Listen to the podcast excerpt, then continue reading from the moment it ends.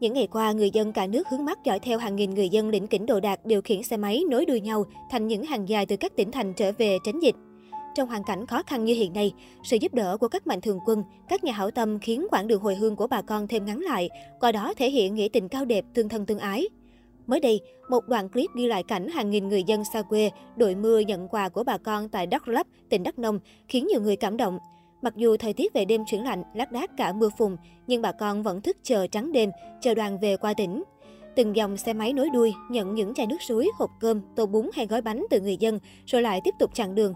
Hành động nghĩa tình của người dân Tây Nguyên đã thể hiện tinh thần tương thân tương ái lá lành đùm lá sách của dân tộc Việt Nam trong lúc khó khăn hoạn nạn. Được biết, đoàn xe do cảnh sát giao thông tỉnh Bình Phước dẫn đường đã đến chốt kiểm dịch Cai Chanh, xã Đắc Ru, huyện Đắk Rơ Lấp, tỉnh Đắk Nông. Đoàn xe này gồm hơn 1.300 người, chủ yếu là công nhân ở hai tỉnh Đồng Nai và Bình Dương. Khi biết hàng nghìn người dân sẽ đi qua địa phận tỉnh, gia đình chị Thủy Tiên cùng anh Nguyễn Hải Bắc, cán bộ chi cục thuế tỉnh Đắk Nông đã chờ trắng đêm để tặng những món quà nghĩa tình. Số quà này đều do các mạnh thường quân trong tỉnh đóng góp, hỗ trợ bà con ăn lấy sức đi đường.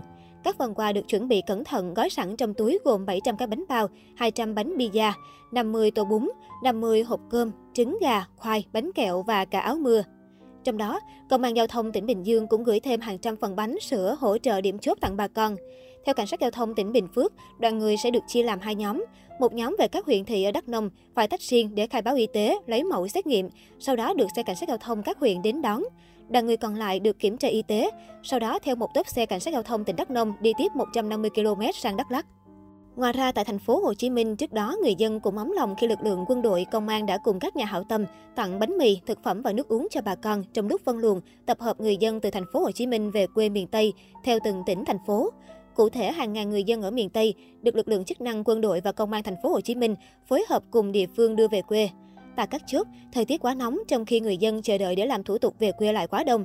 Lực lượng cảnh sát cơ động vừa làm nhiệm vụ bảo đảm an ninh trật tự, vừa hỗ trợ phát nước và bánh mì miễn phí cho người dân. Cầm những món quà nhỏ trên tay, anh Lê Trường Giang vui mừng cho biết, gia đình tôi về Sóc Trăng, vợ tôi cũng sắp đến ngày sinh.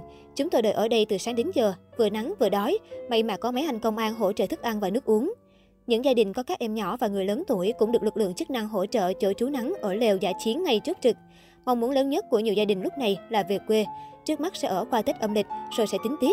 Ngoài việc hỗ trợ người dân, lực lượng chức năng còn thường xuyên tuyên truyền để bà con chấp hành nghiêm các quy định về an toàn phòng chống dịch, cũng như việc chuẩn bị sẵn giấy tờ để có thể về quê. Sau một đêm mất ngủ tại chốt, nhiều gia đình vui mừng khi nhận được thông báo của Ủy ban nhân dân thành phố Hồ Chí Minh về việc giải quyết cho họ về quê bằng xe khách theo từng tỉnh thành. Các phương tiện cá nhân như xe gắn máy, xe đạp sẽ được xe chuyên dụng của quân đội chở về cùng người dân. Toàn bộ các đoàn xe về quê đều có lực lượng cảnh sát, quân đội dẫn đường. Dòng xe máy từ các nơi tiếp tục đổ về khu vực này với hy vọng được rời thành phố Hồ Chí Minh về quê càng đông hơn. Lực lượng chức năng phải mở thêm một lối dành cho người dân đã có giấy xác nhận âm tính trong 48 giờ có thể lên xe khách sớm.